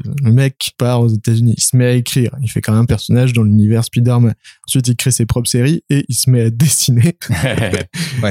Et tu, Attends, et- et avant- tu dessines carrément en plus. Oui, oui, je dessine, je dessine. Alors, je dessine pas mes propres séries. Mm. Parce que je suis trop lent. Donc, je fais des couvertures, je fais des designs, etc. Mais euh, parce que comme je ne fais pas que ça, évidemment, parce que faut bien manger, hein, et que il faut bien comprendre que comme le cinéma, la BD, c'est le, le temps est long. C'est-à-dire qu'entre le moment où tu as ton idée initiale et le moment de la publication, il se passe déjà entre un et deux ans. Et entre le moment où tu as l'idée initiale et le moment où tu commences à toucher les fruits de ton labeur, il peut se passer dix ans. Entre temps, il faut quand même un peu manger. Et donc, je ne fais pas que ça. C'est pour ça que je continue ma carrière d'éditeur, de designer, de lettreur, de traducteur, enfin de tout. Parce que, voilà, t'es obligé de manger à tous les râteliers. Mais d'un autre côté, ça te donne la chance de pouvoir ajouter des qualifications à ton, euh, à ton CV et surtout de comprendre comment les autres corps de métier fonctionnent. Si à un moment, un auteur arrive et me dit, je peux pas, je lui dis, non, tu peux. Hmm. Ou s'il me dit, là, je peux te rendre toutes mes pages la semaine prochaine, je dis, non, tu ne peux pas que avec ce que je t'ai écrit, il va te falloir beaucoup plus de temps. Donc, ça t'oblige à un certain nombre de, réalisme, un- plus de réalisme et d'humilité, parce que même si tu apprends à tout faire, tu dois aussi laisser aux autres la possibilité de s'exprimer. Je fais les designs de mes personnages et, et ça, c'est un vrai travail parce que tu dois faire beaucoup de documentation, beaucoup de recherches, etc. Là, par exemple, je suis en train de faire une histoire de vampire qui a pas été annoncée nulle part. Scoop, scoop. Hmm. Scoop. Je suis en train de faire une histoire de vampire. C'est un truc que j'ai dans ma tête depuis dix ans. Et je, je n'avais pas trouvé le dessinateur ou la dessinatrice adéquate pour ce projet. Et là, il y a un mois, j'ai trouvé cette fille qui est incroyable, qui est une dessinatrice brésilienne. Je l'ai signée tout de suite. Parce que On veut, on veut le nom du coup. alors elle s'appelle Lisa avec deux S, L-I-2-S-A. Et d'abord, je l'ai mis sur des couvertures pour un autre projet qui s'appelle Lady Bird, qui, euh, qui sera lancé sur Kickstarter en octobre et qui sera en librairie aux États-Unis en mai 2022. Et donc, elle me fait les couvertures de, de Lady Bird. Je l'ai engagée tout de suite. Et donc, je lui envoie mes designs de personnages. Et là, elle les transcende. C'est-à-dire qu'elle rajoute toute une dimension de fashion, toute une dimension de, complètement différente. C'est, plus, ça tire plus vers l'animé manga euh, que vers l'américain. Mais je trouve que cette, euh, cette hybridation est super motivante. Elle a pris l'essence de ce que j'avais fait, de mes designs, et elle en a fait quelque chose qui correspond à, l'esprit de, la série et qui en même temps va beaucoup plus loin en y apportant sa propre personnalité. Et c'est ça l'essence de la collaboration. Ça doit marcher pareil dans le cinéma. On est un médium collaboratif. Voilà, à propos de collaboration, nous, dans une autre vie, on avait euh, travaillé avec un certain Xavier Fournier sur un podcast euh, qui s'appelait Pas de cap, qui parlait de super-héros. Je crois que Fabrice le, le connaît un peu, non? Ouais, depuis 23 ans. Et donc, euh, Xavier, 23 ans, Xavier Fournier. Xavier, qui est une sorte de référence française du super-héros, a une question pour vous. Bonjour Douglas et Fabrice. Euh, moi j'ai une petite question à vous poser sur la légitimité des Français à l'extérieur. C'est-à-dire qu'on sait, c'est une phrase qui est souvent entendue euh, en France euh, dès lors que des, Français essaient de, faire du, cinéma de super-héros ou de la BD de super-héros. Il y a toujours une bonne âme pour nous rappeler que mon Dieu c'est pas notre culture. Et je voulais savoir, aussi bien au niveau des comics pour Fabrice et, donc des, films pour Douglas, s'ils étaient confrontés à, à des gens étrangers, du coup, qui leur disaient mais petit peu qu'est-ce que qu'est-ce que vous venez faire dans, dans, dans ce genre je, sais que chez les Anglais, par exemple, chez 2000 AD, euh, c'est très compliqué quand on n'est pas anglais de bosser sur Judge Dredd parce qu'ils sont convaincus que seuls les Anglais peuvent écrire Judge Dredd. Donc je voulais savoir si euh, dans vos mésaventures euh, et vos rebondissements, vous étiez confronté à des, des Américains, des Anglais ou je ne sais quoi, qui vous avez un petit peu regardé comme des Français venant sur un terrain qui n'était pas vraiment le vôtre. Je crois que je vais laisser Fabrice répondre parce que c'est vrai que moi j'ai été peu confronté comme c'est un film qui a été produit en France avec des moyens français. euh, Après, effectivement, on l'a vendu à Netflix Monde, mais été finalement peu, confronté à des, des, des personnes, des financiers euh, euh, à l'étranger. Euh, mais j'ai plutôt des, des, des bons retours sur le film euh, de, de l'étranger, de personnes de, de, de- plein de pays qui m'envoient des messages. Voilà, après, euh, les gens qui n'ont pas aimé, ils m'envoient pas de messages. donc- Ils ont été durs à convaincre Netflix? Ou ça, ils ont tout de suite euh, euh, non, ils ont, ils ont adoré le film euh, et très vite ils, nous- ils nous ont fait une une super proposition. Et enfin voilà, c'était en plein Covid. Moi, je le vois, je l'ai vu vraiment comme une comme une bénédiction de, de à la fois de sortir dans le monde et d'avoir une visibilité, la visibilité énorme qu'apporte Netflix, et puis aussi le fait de sortir de ce truc. On, on, on sait pas quand est-ce que ça va rouvrir, on sait pas quand est-ce qu'on va sortir. Il y a 1000 films par semaine du coup avec les décalages qui vont sortir en même temps. Moi, j'ai passé tellement de temps sur ce film, je voulais pas avoir en face une machine de guerre, un Marvel, un truc. Donc, je l'ai vu vraiment comme une manière de, de nous démarquer. Et, et je regrette pas du tout d'ailleurs. Mais est-ce que tu as des retours par exemple des États-Unis? Est-ce qu'il y a des gens? Pas énormément, pas énormément. Non, non. Euh, non, non, c'est plus d'autres de, de, pays que j'ai des retours, mais les États-Unis, j'ai pas eu tellement de retours. Non. non. J'ai l'impression que le film passe moins la barrière du, du, du doublage, par exemple. J'ai l'impression que les personnes qui l'ont vu en, en, version doublée, que ce soit en anglais ou dans d'autres pays, il euh, y, a, y a un truc qui, qui peut-être passe un peu moins bien euh, à partir du moment. Il y a un truc qui est, très très étrange, c'est que au moment où j'ai vu ton film, euh, il y avait Lupin. C'est arrivé à peu près en même moment. Hein. Donc et Lupin a fait un carton aux États-Unis en version doublée. Ah, c'est en doublé, c'est pas en sous-titré Les deux, les deux, les deux. choisir. Les deux, les gens, les gens l'ont regardé en doublé. Et je crois qu'aux US, les gens regardent beaucoup en doublé. Bah non, il y a pas de culture. Non, il y a pas de culture du film étranger chez les Américains. C'était toujours cantonné à des des réseaux d'arrêt d'essai. Euh, c'est un peu branchouille de voir des films français. Il y a d'ailleurs un film, un festival du film français à, à Los Angeles qui se tient en novembre. Mm. Euh, et c'est juste complètement à part. Mais là, ça a touché tout le monde. Et les gens sont passionnés pour ce qui n'était pas euh, américain. Et, ça, c'est vraiment nouveau. Parce que Netflix euh, et dans une moindre mesure les autres euh, streamers apporte maintenant une diversité éditoriale qu'il n'y avait pas avant, parce qu'avant, il y avait le, goulot d'étranglement des salles de cinéma, et une rentabilité qui était difficile à trouver, et à part quelques passionnés, c'était difficile. Moi, je me rappelle d'avoir vu un, film chinois à New York quand j'habitais à New York, euh, mais il fallait aller dans une salle d'arrêt d'essai euh, au cœur de, de Soho pour euh, pour voir ce truc-là. Sinon, c'était impossible. Il, il, était projeté dans une salle pendant une semaine, quoi. Voilà. Mais toi, Fabrice, est-ce que tu as trouvé ça facile d'être un Français dans l'univers des comics US Excellent sujet. Quand j'ai commencé, il y avait que moi. C'est-à-dire que il y avait des artistes français.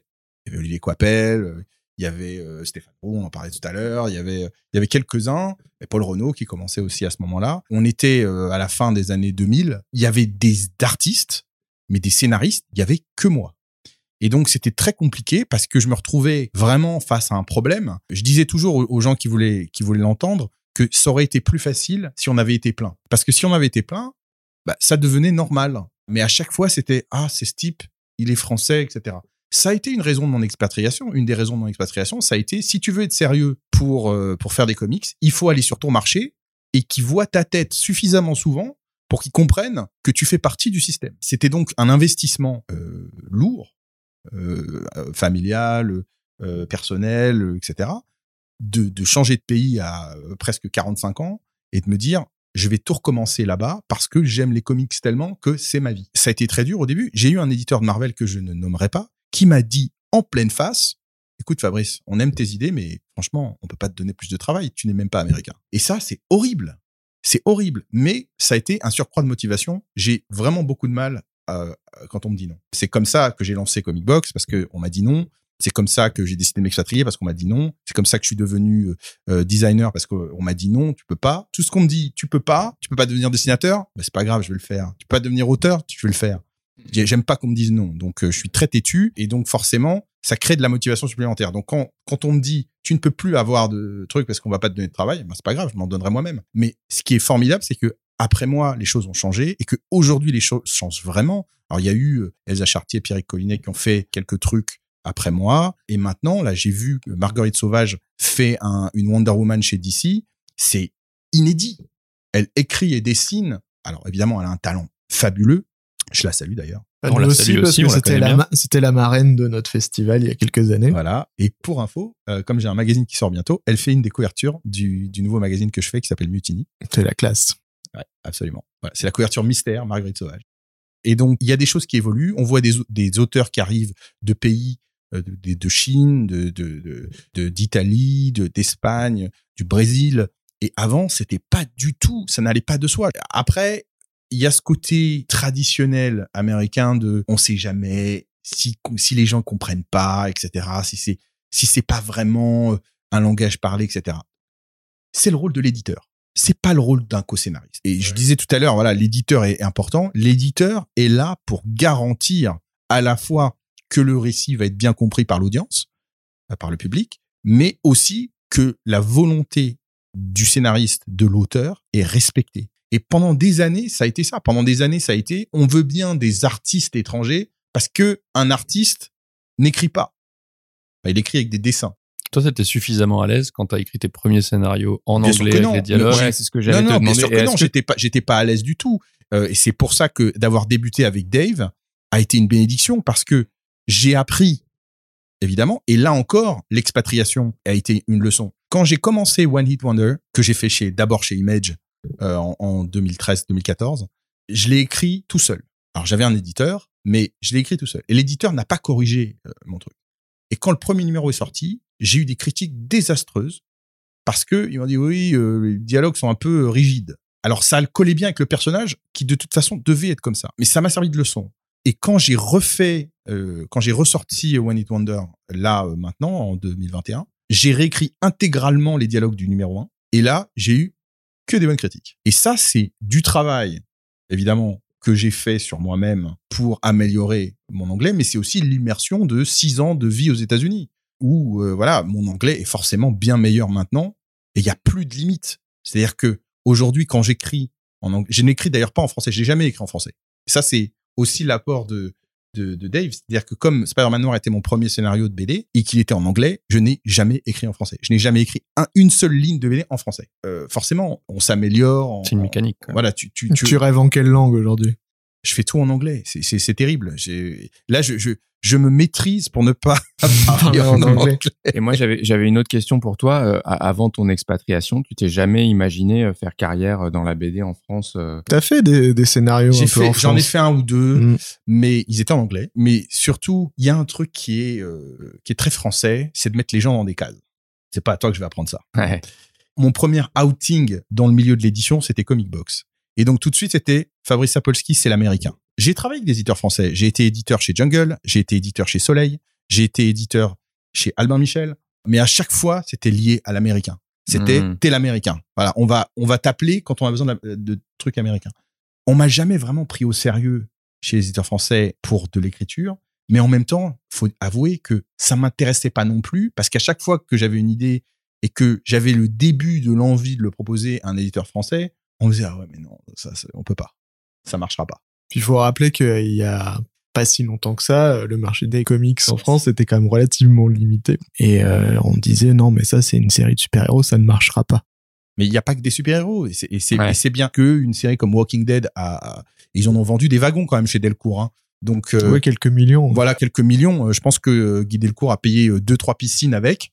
Euh, et, et- et clairement, l'erreur qui consiste à dire américain quel super-héros est, est terrible. Mais Walking Dead, personne n'en voulait au début parce que série de zombies en, noir, et blanc. Tout le monde a dit ça marchera pas et Thierry Mornay quand il fait signer ça chez Delcourt, ça fait plusieurs fois qu'il en parle et qu'on lui dit t'es sûr, nous on n'est pas sûr, il faut peut-être essayer. Et d'ailleurs je crois qu'il avait même démarré chez Semic et il Ouais, ouais, planté. La première série, ouais. s'était planté. Ouais. Et donc euh, c'est quand même euh, son acharnement qui fait que le truc euh, finit par. Non, mais il faut rendre hommage à Thierry d'avoir persisté et d'avoir cru en Kirkman. C'est la même chose avec Invincible. Invincible était un gros échec, mais il a quand même euh, persisté, comme Kirkman a persisté. D'ailleurs, euh, je vais te dire, j'ai quelques critiques pour euh, Robert Kirkman sur sa manière de gérer les talents aujourd'hui chez Skybound. Mais il faut avouer que en termes de développement et d'entêtement, pour moi, c'est un modèle. C'est-à-dire que c'est quand même le type qui a perdu de l'argent pendant 14 numéros de Walking Dead, qui est revenu habiter chez sa mère, etc., qui était fauché comme les blés, et il a tout mis dedans, et à un moment, clic. Ce qui est important, et ce qui me sert de modèle aujourd'hui en tant que publisher, c'est-à-dire que je sais très bien que c'est pas parce que tu vas sortir quelque chose que les gens l'attendent. Tout le monde s'en fout. C'est pas parce que tu vas sortir quelque chose que ça va marcher, ou que tu vas gagner de l'argent, ou que, ou que tu vas pouvoir continuer. Mais il faut que tu trouves le moyen de continuer, parce que ça aussi, c'est un enseignement d'un autre grand de la BD qui s'appelait Will Eisner, c'est que le catalogue est la clé. Il faut être têtu dans ce milieu. Il faut durer longtemps. Et il faut produire, produire, produire coûte que coûte. Parce que à force d'y aller euh, avec le sang et la sueur, on arrive à être découvert. Il faut juste ce moment qui n'est pas quantifiable et qui n'est pas perceptible. Ce moment où il va y avoir la rencontre entre ton travail et le public. T'as le cas de Titeuf. Titeuf, Bien sûr, ils premiers... ont fait 9 albums ou 8 albums avant que ça marche. ou Fromel. Euh, J'ai discuté avec Alan Moore, il m'avait dit qu'il avait euh, planté huit maisons d'édition avec la parution de Fromel avant que ça décolle. Donc, euh, Il faut être têtu. Il n'y a pas le choix. est-ce que euh, vous pouvez me donner le meilleur conseil que vous ayez reçu pour écrire? Il faut être honnête. Il faut être honnête avec soi-même.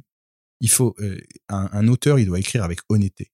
C'est-à-dire qu'il doit pas chercher à plaire à quelqu'un. Quand j'ai ma casquette d'éditeur, donc je reçois des scénarios d'auteurs et je le fais maintenant. Alors je le fais pour euh, faire Square Comics, ma maison, mais je le fais aussi pour Heavy Metal avec qui je travaille. Et, les gens disent, euh, ils m'approchent, euh, ils m'écrivent ou ils me rencontrent pendant les, conventions de comics et ils me disent, qu'est-ce que vous recherchez? Et moi, ma question c'est toujours, mais qu'est-ce que vous avez envie d'écrire? Parce que ça sert à rien de me dire qu'est-ce que vous recherchez. C'est comme de chercher à prévoir la mode de dans trois ans. On n'est pas chez Dior. Chez Dior, ils peuvent permettre de prévoir la mode de dans trois ans. C'est eux qui font la mode. T'as Mais- beaucoup de producteurs et d'éditeurs qui ont cette démarche-là. Euh, Bien une sûr, démarche de mais- qu'est-ce mais je dans trouve le que vent, c'est qu'est-ce qui est dans l'air du temps. C'est Ouais, ouais, Ah je suis assez d'accord avec ça. Il faut à tout prix éviter de faire comme et faire comme on veut à l'intérieur, de d'essayer de faire émerger cette petite voix qu'on a à l'intérieur de nous, de de voilà, de de, de, de, de cultiver ça, mais euh, faire comme, faire euh, essayer de, de reproduire quelque chose qu'on aime. Je pense que c'est le, la, la, la, la, la pire chose à faire. Je pense qu'il faut vraiment euh, euh, écouter son instinct euh, primal et faire les choses qu'on a envie de faire. Et il y a deux trucs. Un, le talent n'est pas duplicable. Donc, si on a un vrai talent, on va le voir. Deuxièmement, on est de toute façon le produit d'une digestion, euh, d'une digestion Oui, culturelle. C'est-à-dire que dans notre travail, il va y avoir des références, il va y avoir des influences, il va y avoir des scènes clés qui vont être empruntées. Mais ce qui va faire l'originalité du projet, c'est le produit final. Et il faut donc se concentrer sur soi. Il faut être honnête. Quand on écrit, quand on dessine, quand on édite, quand on publie, il faut être honnête. Et toi, Douglas, le meilleur conseil que tu aies reçu? Il y a quelqu'un qui m'a donné un, un conseil à un moment euh, sur la direction d'acteur, euh, qui m'a dit euh, ne lâche jamais.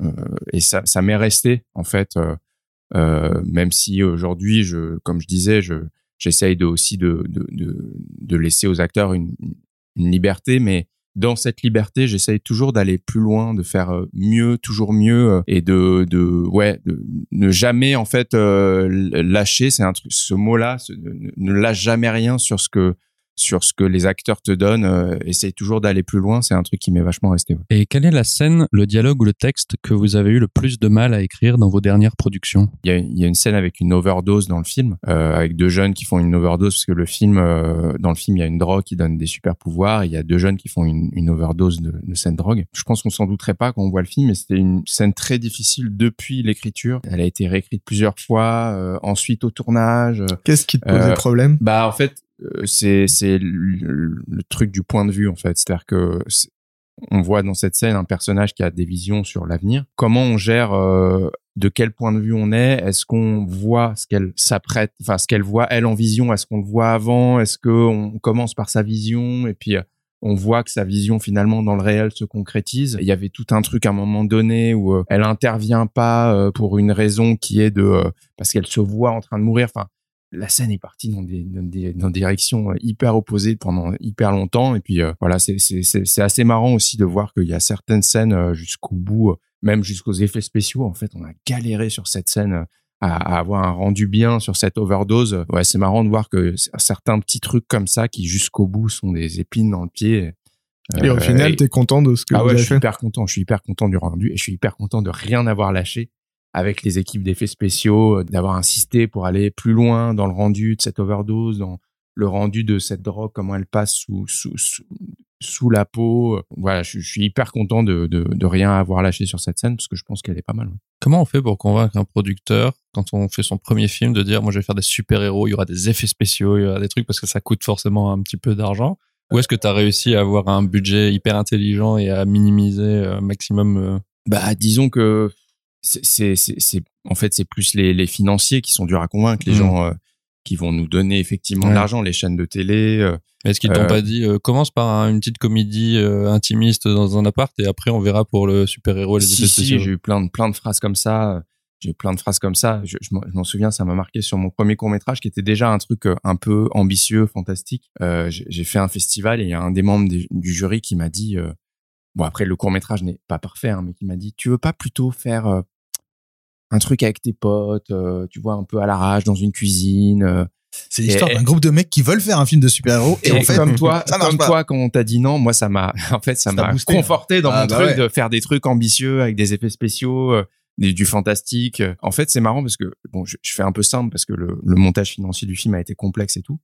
Mais il y, y avait un moment une, euh, une version du film qui était beaucoup plus identifiable comme un film de super-héros à la Marvel, beaucoup plus spectaculaire avec des grosses scènes de destruction qui coûtaient trois fois plus cher. Et bizarrement, cette version-là, comme il y avait une sorte de référent à côté, on a eu des accords de principe assez, assez, pas facilement, mais on a eu des accords de principe de gros distributeurs, de grosses chaînes de télé. Et puis, euh, pour une, des raisons que je vais pas expliquer là, on a décidé de quand même de réduire le truc, euh, de faire. Et puis moi, j'ai envie quand même de faire un truc un peu plus singulier, euh, vraiment différent, euh, pour les raisons qu'on évoquait tout à l'heure. De, je voulais pas faire un, Marvel en France, je voulais faire un film vraiment euh, différent, un peu différent, quoi. Et donc on a ré- réduit un peu un peu l'échelle. Et là, quand le film est devenu un peu plus hybride, plus singulier, euh, ce, ce mélange entre polar et super-héros, là, en fait, les vraies difficultés ont commencé parce qu'il y, a- il y avait pas de référent, en fait.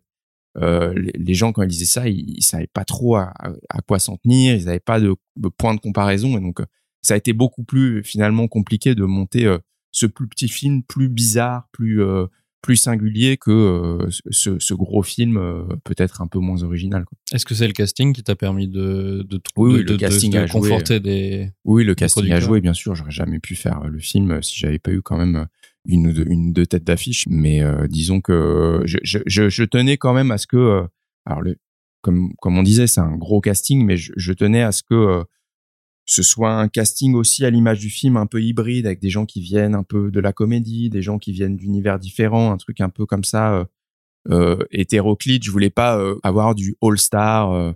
Euh, je, je voulais qu'il y ait une part d'étonnement dans le casting, que que- qu'il y ait des découvertes. Le, le rôle principal féminin qui est joué par Vima Laponce, c'est une actrice qui est identifiée euh, dans le milieu, mais c'est pas une énorme star. J'avais envie comme ça euh, qu'il y ait des découvertes quand même aussi, quoi.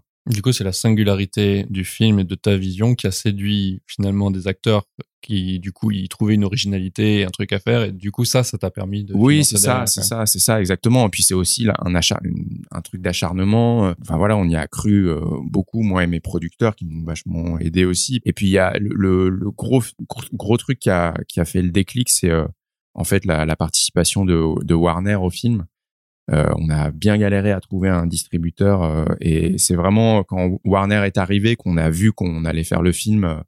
je, je je sais pas pourquoi eux plus que d'autres distributeurs ont, ont ont décidé de faire le film. Je pense qu'ils ont euh, une sorte d'expertise sur des films de super-héros euh, un petit peu différents qui essayent un tu- peu de se démarquer. Est-ce que Et tu donc, vas faire une version de ça dans 4 le heures film. de ton film en noir et Absolument blanc pas. Le director's cut est ce qui est sorti euh, sur Netflix. Et toi, Fabrice? Moi, mon, euh, mon défi, ça a été euh, une série que je suis en train d'écrire qui s'appelle No Future. Il m'a fallu 7 ans pour écrire les 22 premières pages. Parce que c'est une série qui manipule le temps, où en fait, euh, il y a un event, et suite à cet event, le temps s'efface. Chaque jour, on perd un jour, chaque mois, on perd un mois, chaque année, on perd une année. Il y a un petit groupe de, de personnages, c'est un peu post-apocalyptique, c'est-à-dire il y a un petit groupe de personnages qui, eux, se souviennent du monde d'avant pour eux, dans leur tête, le temps étant une construction euh, sociale, euh, dans leur tête, il n'y a pas d'effacement. Ils continuent, euh, demain c'est demain. Mais pour le reste du monde, le temps n'existant plus, la vie n'a plus d'intérêt, puisque chaque jour est une, chaque jour s'efface. C'est très complexe parce que il faut d'abord jamais se tromper sur les dates, sur etc. Mais en plus, l'évolution des personnages va à contre-courant puisque en fait l'idée est de les détacher de tout. Le premier épisode était le plus dur. Ah, maintenant ça va mieux parce que évidemment maintenant le groupe est constitué et ils ont des aventures à eux. Mais l'origine était le plus difficile. En fait j'ai commencé par euh, par la fin. J'ai commencé par écrire la fin et je l'ai rangé dans un coin et j'ai dit j'attends et on verra quand j'aurai écrit le début. Et il m'a fallu sept ans pour écrire le début. Donc c'est vraiment difficile parce que quand tu t'attaques à un sujet comme ça où t'as des euh, euh, t'as des pots de banane partout parce que euh, voilà t'as- tu t'es fait ça tu t'es tu tu tu t'es infligé ça à toi-même. Donc euh, voilà je, je ne me remercie pas. Mais je suis très content du résultat. Voilà il y a 22 pages qui ont été dessinées du du premier épisode. Ça a été fait. Maintenant il faut que j'écrive la suite. Ça sort, ça sort quand? Non, t'as pas encore de. si, si, si. Alors, le, le- la première moitié du numéro 1 a été publiée dans le numéro 0 de Mutiny, qui est sorti, qui était un Kickstarter qui a été lancé au mois de mai de cette année. Et donc, le, la deuxième partie du numéro 1 sera publiée dans le numéro 1 de Mutiny le 3 novembre, mais seulement aux États-Unis. Parce que je, je lance un appel, il n'est toujours pas de distributeur français. Donc, euh, voilà. Il nous écoute. Quel est votre story arc de comics préféré? L'histoire qu'il faut absolument avoir lu. Bah, j'en parlais, moi, c'est Daredevil euh, Born Again. Euh, Je pense que c'est l'une des meilleures histoires de, super-héros euh, sur la descente aux enfers d'un- d'une personne qui avait tout et qui, s- qui a plus rien du jour au lendemain et comment il remonte la pente petit à petit, sa, quête d'identité, les dessins magnifiques de, David Mazzucchelli. Je trouve que c'est un, chef-d'œuvre absolu. Moi, c'est mon comic book préféré, je pense, avec Watchmen. C'est difficile pour moi. Je peux pas te faire un. Il y en a qu'un. C'est pas possible. Euh, je peux te faire un top 5 ou un top 10. Dans les, dans les moments que j'ai préférés, qui, qui ont vraiment éveillé chez moi des trucs euh, incroyables. Alors, il y a euh, euh, Jesus Contract des New Teen Titans, qui est un des rares trucs que j'ai acheté en trois éditions. Parce que c'est, je veux dire, je suis amoureux du dessin de Georges Pérez. Et le scénario de Wolfman, c'était hyper en avance sur son temps. Quand tu réfléchis. C'est quand même sorti euh, au tout début des années 80 et euh, il y avait des trucs euh, incroyables. Il y avait euh, il y avait de la pédophilie il y avait du il y avait du il y avait une réflexion sur le handicap il y avait enfin c'était juste incroyable quoi. C'était c'était très très riche. Il y avait un, un- le rapport de, de à la filiation de, de Dick Grayson Robin par rapport à Batman. Avait beaucoup beaucoup de choses. Et tout ça compressé dans je sais pas une douzaine d'épisodes c'était vraiment remarquable. Il y a effectivement Born Again qui est aussi le seul artiste édition que que j'ai acheté euh, Artist Edition, alors c'est un c'est un format que qu'une compagnie qui s'appelle IDW a, a commencé il y a il y a des années maintenant et où ils présentent les bandes dessinées dans leur format original en noir et blanc et, avec les collages. avec, Ouais, il y a euh, les repentis, on voit vraiment les planches au plus proche de la planche originale. Voilà. Et donc euh, le, le, le Mazzucchelli est juste un modèle du genre. Euh, il est juste phénoménal. Euh, et plus généralement, enfin, j'aime le travail de Miller. Après, c'est un auteur qui est controversé. J'adore euh, Sin City, qui a été une grande inspiration pour moi quand j'ai fait Spider-Man Noir. Pourtant, ça n'a rien à voir, hein, mais le ton était là. Il y a un épisode des Fantastic Four qui m'a euh, littéralement soufflé. C'est l'épisode euh, 499 par Mark Wade et Mike Wieringo, qui présente sous un aspect vraiment novateur les origines de Doctor Doom et, son passage du côté obscur. Non, je l'ai lu, le run, mais je m'en souviens pas. C'est un euh, épisode C'est vers, la, vers la incroyable. Non, Non c'était c'était au milieu du run, c'était Ah ouais, juste avant le 500. Et dans cet épisode-là, Doctor Doom est amoureux d'une femme. Ah oui, ça y est. oui. et il accepte de la sacrifier pour accéder au pouvoir. Mais on sent toute l'émotion et, et, et le, et le, le, le duel intérieur qui s'opère en lui. Et c'est juste fabuleux, fabuleux. Et puis, euh, puis évidemment, il y a les classiques euh, comme Watchmen, euh, mais également comme Dark Knight Returns, comme tous ces classiques-là. euh, C'est vraiment quand j'ai été beaucoup plus âgé que j'ai appris à les apprécier. Et évidemment, j'aime tout ce que fait Ed Brubaker. Ed Brubaker est un génie absolu. Euh, alors évidemment, de tout ce qui est thriller, intrigue policière, etc. Mais euh, en règle générale, voilà. Dans ton film, le héros a un- une faille cachée. Et finalement, quand on prend beaucoup de super-héros, le traumatisme de Bruce Wayne, les problèmes de fric euh, et euh, la perte de l'ongle de Peter Parker, il faut que le super-héros ait une faille, que ce soit la kryptonite. Pourquoi? Ah bah parce qu'on a tous, enfin, je pense qu'on a tous des, failles et donc euh, ça les humanise en fait, ça les rend comme nous. C'est aussi simple que ça. Je pense qu'un super héros parfait, c'est un super héros qui est pas intéressant parce qu'on s'y identifie pas. Tu parlais de la kryptonite. Enfin voilà, Superman. C'est souvent on critique le personnage de Superman parce qu'on dit que c'est le super héros parfait, Super le, modèle, mais euh, c'est c'est c'est- que ce soit la kryptonite, mais aussi le fait que c'est un, un immigré d'une autre planète. euh, Enfin, c'est c'est un personnage qui a beaucoup de failles aussi, et ce qui c'est ce qui le rend intéressant. Donc, euh, ouais, la faille, c'est ce qui rend les super-héros proches de nous, en fait, tout simplement. J'ai envie de dire la même chose. J'ajoute très simplement que ce qui intéresse les gens, c'est la proximité. Ouais, c'est ça. Et la proximité, ça passe effectivement par les problèmes du quotidien, mais ça donne des réponses extraordinaires à des situations ordinaires. Je pense que c'est- vraiment ça qui, fait la spécificité de la bande dessinée américaine, c'est que elle arrive à réunir le quotidien avec euh, l'extraordinaire. Euh, ce que la BD française n'arrive pas à faire et que la BD japonaise fait d'une autre manière. Euh, J'ai toujours, je prends toujours cet exemple quand on me demande quelles sont les différences entre les BD à travers le monde et je dis bah c'est comme aller au cinéma. C'est-à-dire que quand vous allez au cinéma, vous avez une grande salle, un multiplex avec un écran géant. Quand vous êtes au fond de la salle, vous regardez une BD française. quand vous êtes euh, au premier rang, vous regardez une BD américaine. Et quand vous êtes dans l'écran avec les acteurs, vous regardez une BD japonaise. On revient sur ce qu'on disait tout à l'heure. La BD japonaise, elle est 125% sur l'émotion. Le plot n'a aucun intérêt. On s'en fout. Au bout de 15 pages, on a oublié pourquoi les personnages sont là. On se passionne pour les personnages eux-mêmes. La BD américaine fait le lien entre un peu de plot un peu de et beaucoup de caractère, euh, caractère design, caractère development. Et la BD française ne fait que du plot. Ah, Astérix et Obélix, c'était quand même plus pour les personnages que pour le plot, même si les Non, plots sont ça, géniaux. c'est- là, on est dans le registre de la comédie, mais je, je parle plutôt de, de la BD française. euh, Tu euh, parles de Largo Winch. je parle de Largo Winch, mais aussi des productions euh, plus adultes, euh, même des trucs de Moebius, euh, voilà, euh, qui sont souvent difficiles d'accès. Les trucs de Jodorowsky, j'en sais quelque chose. J'ai travaillé pour Humanoids pendant deux ans et demi. C'est très difficile d'accès. Les gens disent ah c'est beau, mais ils comprennent rien. C'est normal, il y a rien à comprendre. Donc euh, voilà, mais mais clairement cette approche cinémascope de la BD d'aventure, d'action ou de science-fiction française, elle tranche avec euh, l'approche plus intimiste de la BD de la BD américaine et ultra intimiste de la BD japonaise. Ça c'est sûr. Voilà, on est dans les personnages. Quelle est la dernière histoire que vous avez vue et vous vous êtes dit ça c'est tellement génial, j'aurais voulu l'avoir écrit? Euh, moi, j'ai été très marqué par ma séance de Sound of Metal euh, euh, cette année, qui est un film sur un batteur qui, est en train de devenir, qui perd, qui perd Louis. J'ai été très marqué par le côté hyper sensoriel du film, l'écriture tout en, en finesse, comment les, des petits détails de, de- dans, des, dans des scènes du début deviennent des trucs euh, énormes qui ont qui, qui prennent de l'importance petit à petit, euh, l'émotion du film, euh, le- comment il nous plonge par le sound design dans cette histoire. Je trouve que c'est vraiment un grand, grand, grand, grand film. C'est une question difficile. Je vais peut-être te surprendre, mais euh, je suis tombé amoureux de Ted Lasso. Ah Moi ouais, aussi. il y a- il y a une Alors question. là, je peux te dire, Ted parce Lasso. que parce que clairement la caractérisation, le, le- le développement du personnage est juste incroyable. L'écriture est très fine. Sinon, plus proche de nous, Est-ce que tu as vu le- la dernière saison, l'épisode hommage au rom-com? Oui.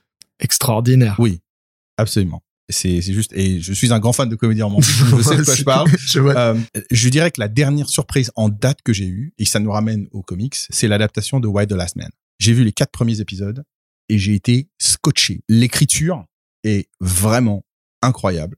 Ils ont gardé, alors il y a eu des changements évidemment, mais il y a eu, ils ont gardé l'essence et ils ont fait quelque chose de beaucoup plus moderne que ce que pouvait être euh, euh, Why the Last Man quand il est sorti, puisque c'est quand même une BD qui a 15 ans maintenant. hein. La société a changé énormément. Et comment tu approches une féminisation à extrême de la société par la- l'apparition du virus et pas la même réponse en 2000 qu'elle l'est en 2021. Et ils ont réussi cette synthèse. Je comprends maintenant en ayant vu ces quatre premiers épisodes. Je suis vraiment euh, impatient de découvrir la suite parce que je me dis quelle réponse ils ont donné avec le, le- la vision d'aujourd'hui, mais avec un concept qui est aussi limpide que celui de Why the Last Man. Et pour ceux que ça intéresse, relisez cette série de Brian Kevon et Pierre Guerra, qui était juste un des grands moments Ah, euh, absolu. de, ouais. de, de Vertigo et de DC des années 2000. Donc euh, voilà, mais si on on pouvait pas le garder dans une capsule temporelle, et je trouve que l'avoir euh, transposé à l'écran lui a donné une nouvelle vie. Clairement, je pense que ça va faire. Why the Last Man en une phrase. un virus qui décime euh, tous les hommes sur Terre, sauf un qui est un mec qui s'appelle Yorick Brown, c'est ça?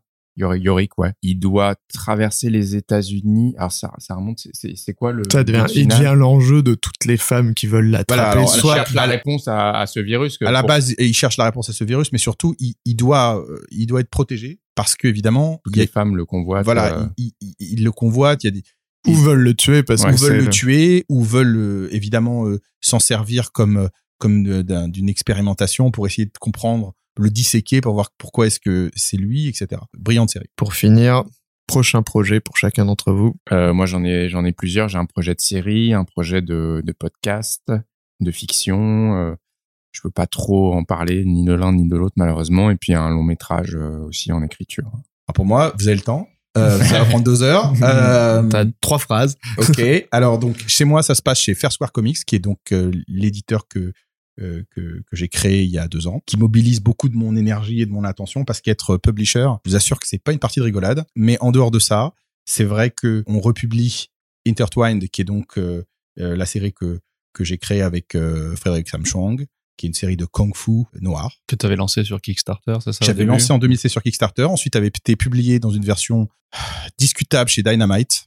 Euh, et quand nous avons récupéré les droits, ça nous a permis de remasteriser. On a remasterisé 15 pages, on a rajouté des euh, des bonus, on a rajouté des, des pages en plus. euh, et donc c'est une belle édition de 184 pages qui sort le 20 octobre dans tous les comic shops du monde entier euh, en anglais. C'est toi qui l'as dit, du coup? Ouais, Ouais. absolument, qui est édité donc chez Fair Square Comics. En tant que publisher, il y a aussi un bouquin que je suis extrêmement fier de publier qui s'appelle Noir is the New Black, qui est euh, 16 histoires courtes au format noir, passé, présent et futur, réalisées par 40 auteurs noirs, cette fois, euh, du monde entier, essentiellement des Américains, mais on a aussi des Français, euh, on a aussi euh, des Canadiens, des Brésiliens, une Italienne aussi. qui, qui ont travaillé avec nous. Vraiment un bouquin dont je suis ultra fier, qui est important qui est important, pas seulement pour la représentation, mais qui est important parce que il envoie aussi un message, puisque chacun des, auteurs garde tous ses droits et que euh, euh, moi je suis juste là pour euh, pour pour donner un cadre légal euh, à cette affaire. Mais c'est un ce, cet ouvrage est vraiment un petit miracle. On l'a fait en cinq mois. Il fait euh, 140 pages, 148 pages, et c'est juste un cadeau. C'est un cadeau de la vie. Euh, et sinon, en dehors de ça, il y a le magazine Mutiny qui sort à partir du 3 novembre où j'ai une histoire qui s'appelle No Future, on en parlait tout à l'heure, euh, et je prépare mon grand projet qui s'appelle Lady Bird, qui est une série euh, tout âge confondu, euh, et qui est l'histoire de deux jeunes femmes euh, qui partagent les mêmes pouvoirs mais qui vivent à 100 ans d'écart et qui tous les deux ont connu des abus, de l'exploitation, etc. et qui sont la convoitise. Il y a un petit côté ouais de Last Man, mais avec ces deux avec ces deux femmes qui sont à 100 ans d'écart et leur réponse va être complètement différente. Donc les deux histoires se déroulent en parallèle et donc il y a un moment où ça va converger et on va comprendre pourquoi elles ne sont pas liées mais elles sont liées. Eh ben merci. Bah, merci à vous. Ah, Merci. beaucoup. Voilà, c'est ainsi que se termine ce cinquième épisode de la machine à écrire. On remercie Douglas et Fabrice pour leur confiance. N'hésitez pas à suivre leurs prochains projets. On remercie également Xavier Fournier, notre vieux compagnon de podcast, dont on vous conseille le documentaire Le règne des super-héroïnes. mais également le podcast Aventure Fiction sur l'histoire de la bande dessinée américaine. Si vous voulez nous aider à faire connaître l'émission, n'hésitez pas à la partager sur vos réseaux sociaux et à nous laisser commentaires et étoiles. 5, c'est super. On se retrouve bientôt pour l'épisode 6 qui sera sur le thème de l'humour.